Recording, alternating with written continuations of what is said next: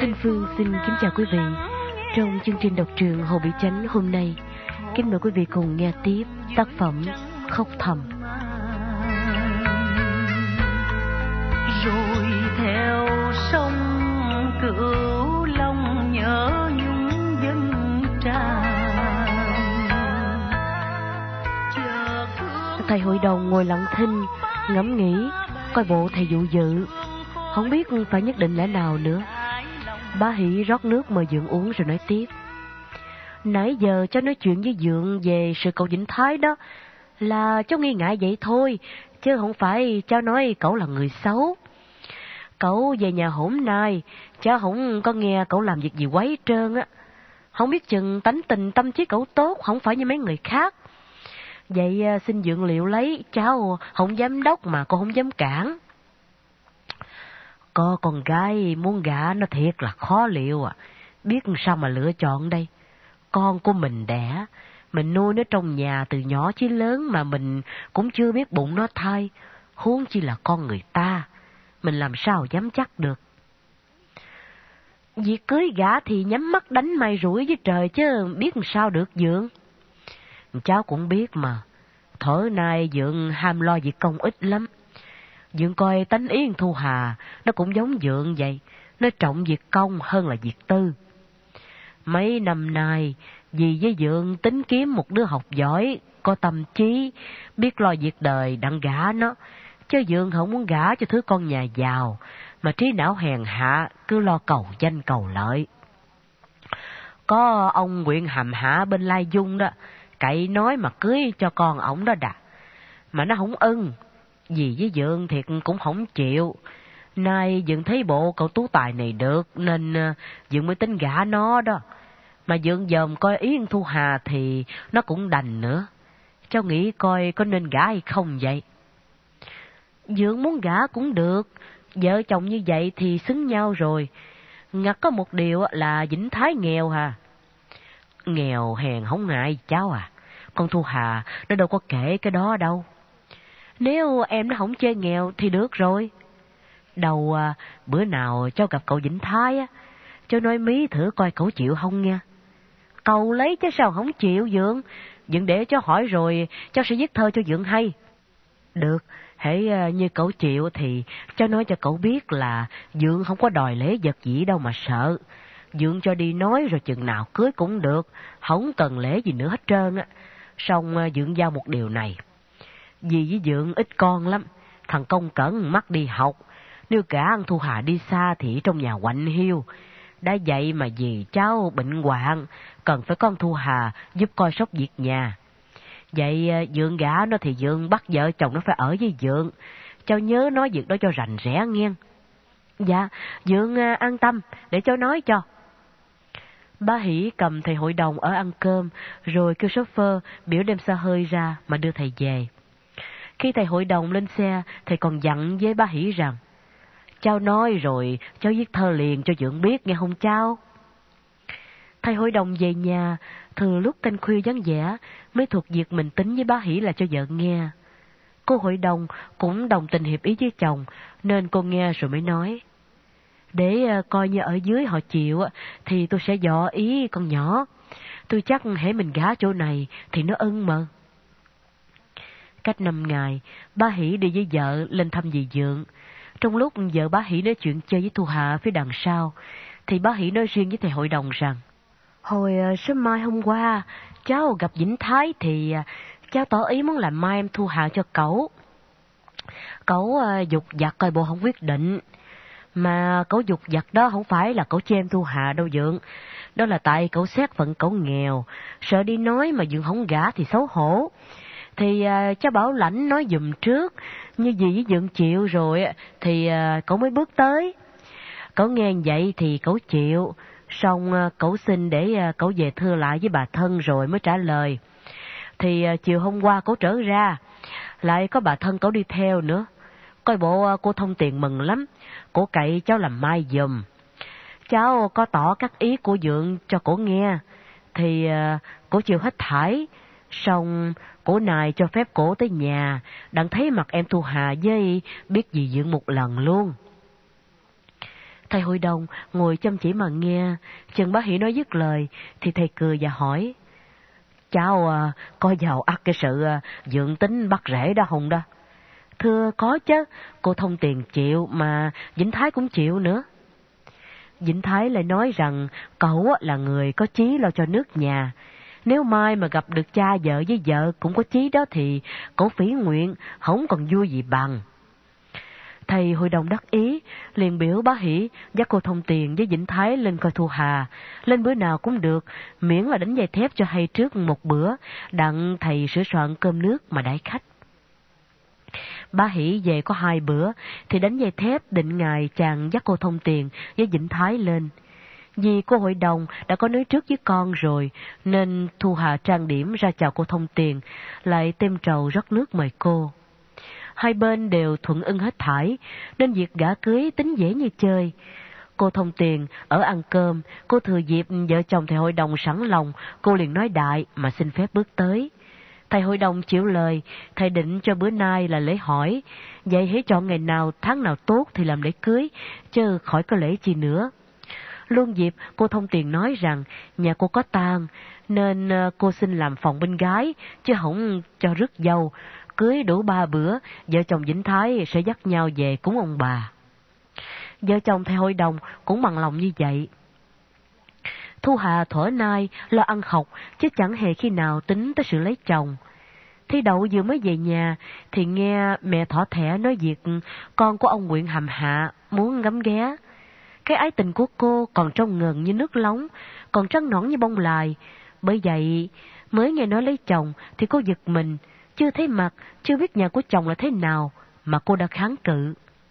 Những lời cô tỏ với mẹ mà chê có ông Nguyễn Hàm hạ học dở, chê ông Nguyễn Hàm thanh danh, tuy bề ngoài nghe hữu lý, nhưng mà bề trong, thiệt cô vì trọng cái tiếc của cô nên cô chê, chứ không phải cô chắc gì con ông Nguyễn Hàm là đầu bỏ, ông Nguyễn Hàm là nịnh hót.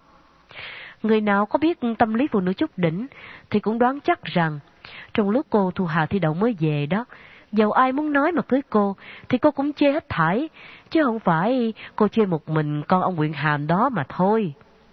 Đối với con ông Nguyễn Hàm thì cô chê học dở, còn đối với trai khác thì cô cũng sẽ có cớ khác mà chê nữa.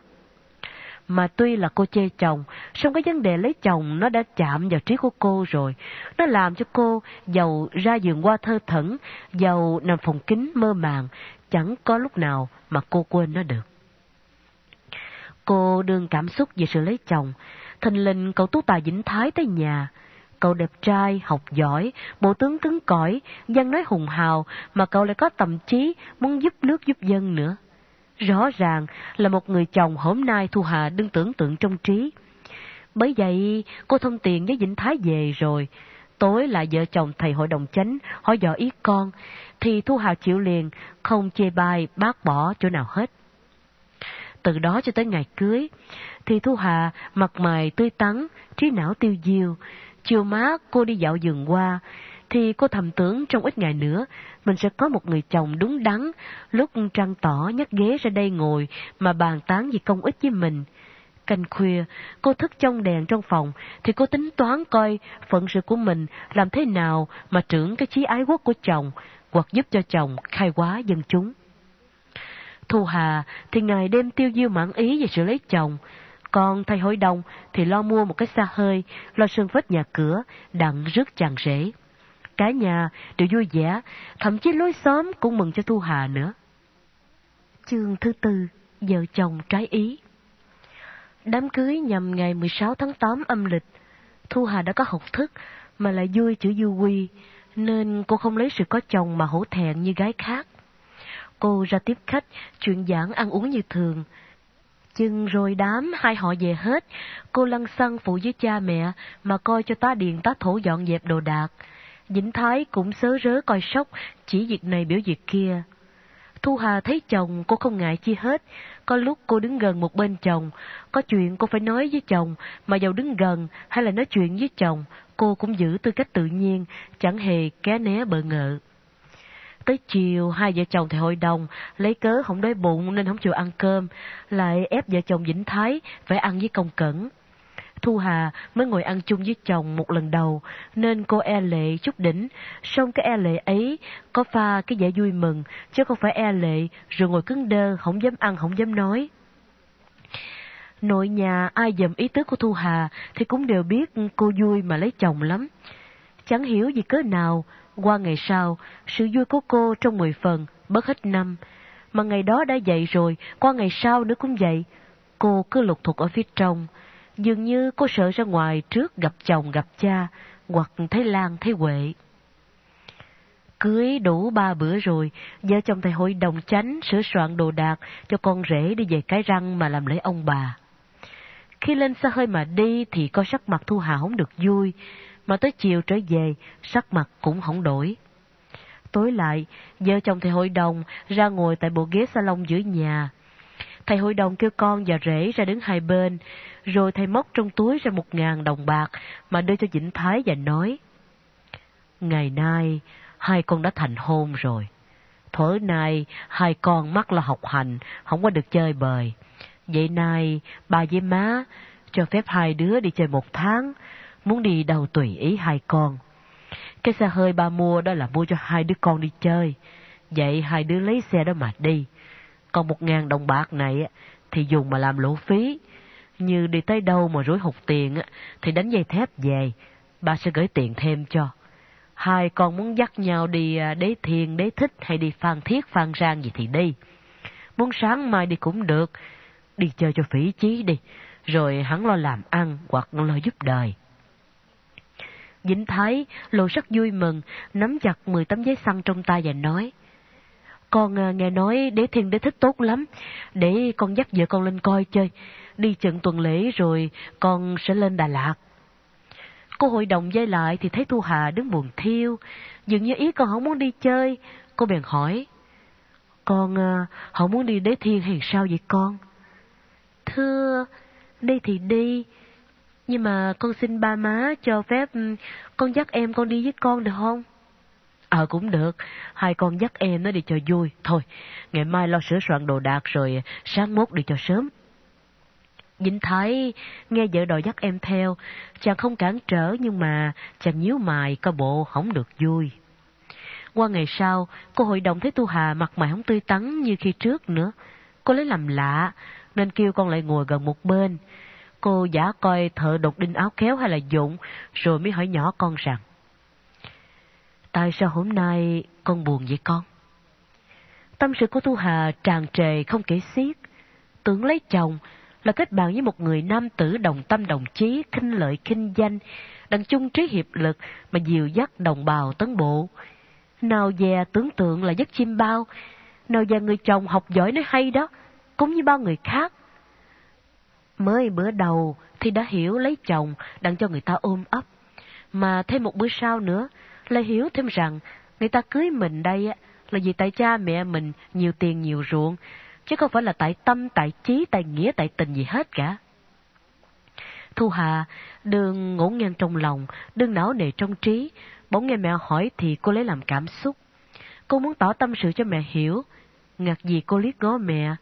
Cô nhớ mẹ bệnh hoạn, không nỡ làm cho mẹ buồn, nên cô cười mà đáp. Con có buồn việc chi đâu mẹ. Cô vừa nói vừa cười mà ứa nước mắt, nên dây mặt chỗ khác, không dám nhìn mẹ. Đồ hành lý sửa soạn xong rồi, vợ chồng Vĩnh Thái với Công Cẩn bèn từ giả cha mẹ mà đi du lịch. Khi lên xe, Thu Hà muốn để Công Cẩn ngồi phía sau với mình. Vĩnh Thái sụ mặt nói, Để em ngồi phía trước với shopper được mà, ngồi sau ba người chật quá, ai chịu cho được. Thu Hà vẫn biết xe tới bãi chỗ ngồi, bề ngang rộng lớn, vào công cẩn ngồi sau cũng không chật gì. Mà vì nghe chồng nói như vậy, lại thấy sắc mặt chồng không vui, nên cô nín khe để em leo lên phía trước.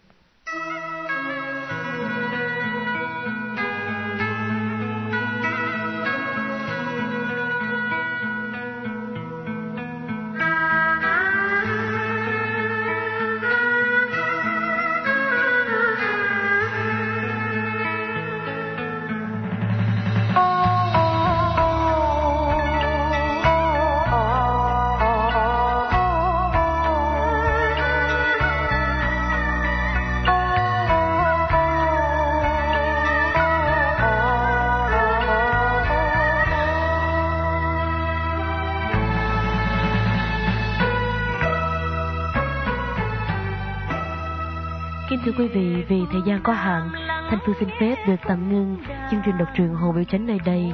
Kính mời quý vị nghe tiếp tác phẩm Khóc Thầm trong những chương trình đọc truyện kỳ tới. Xin kính chào tạm biệt.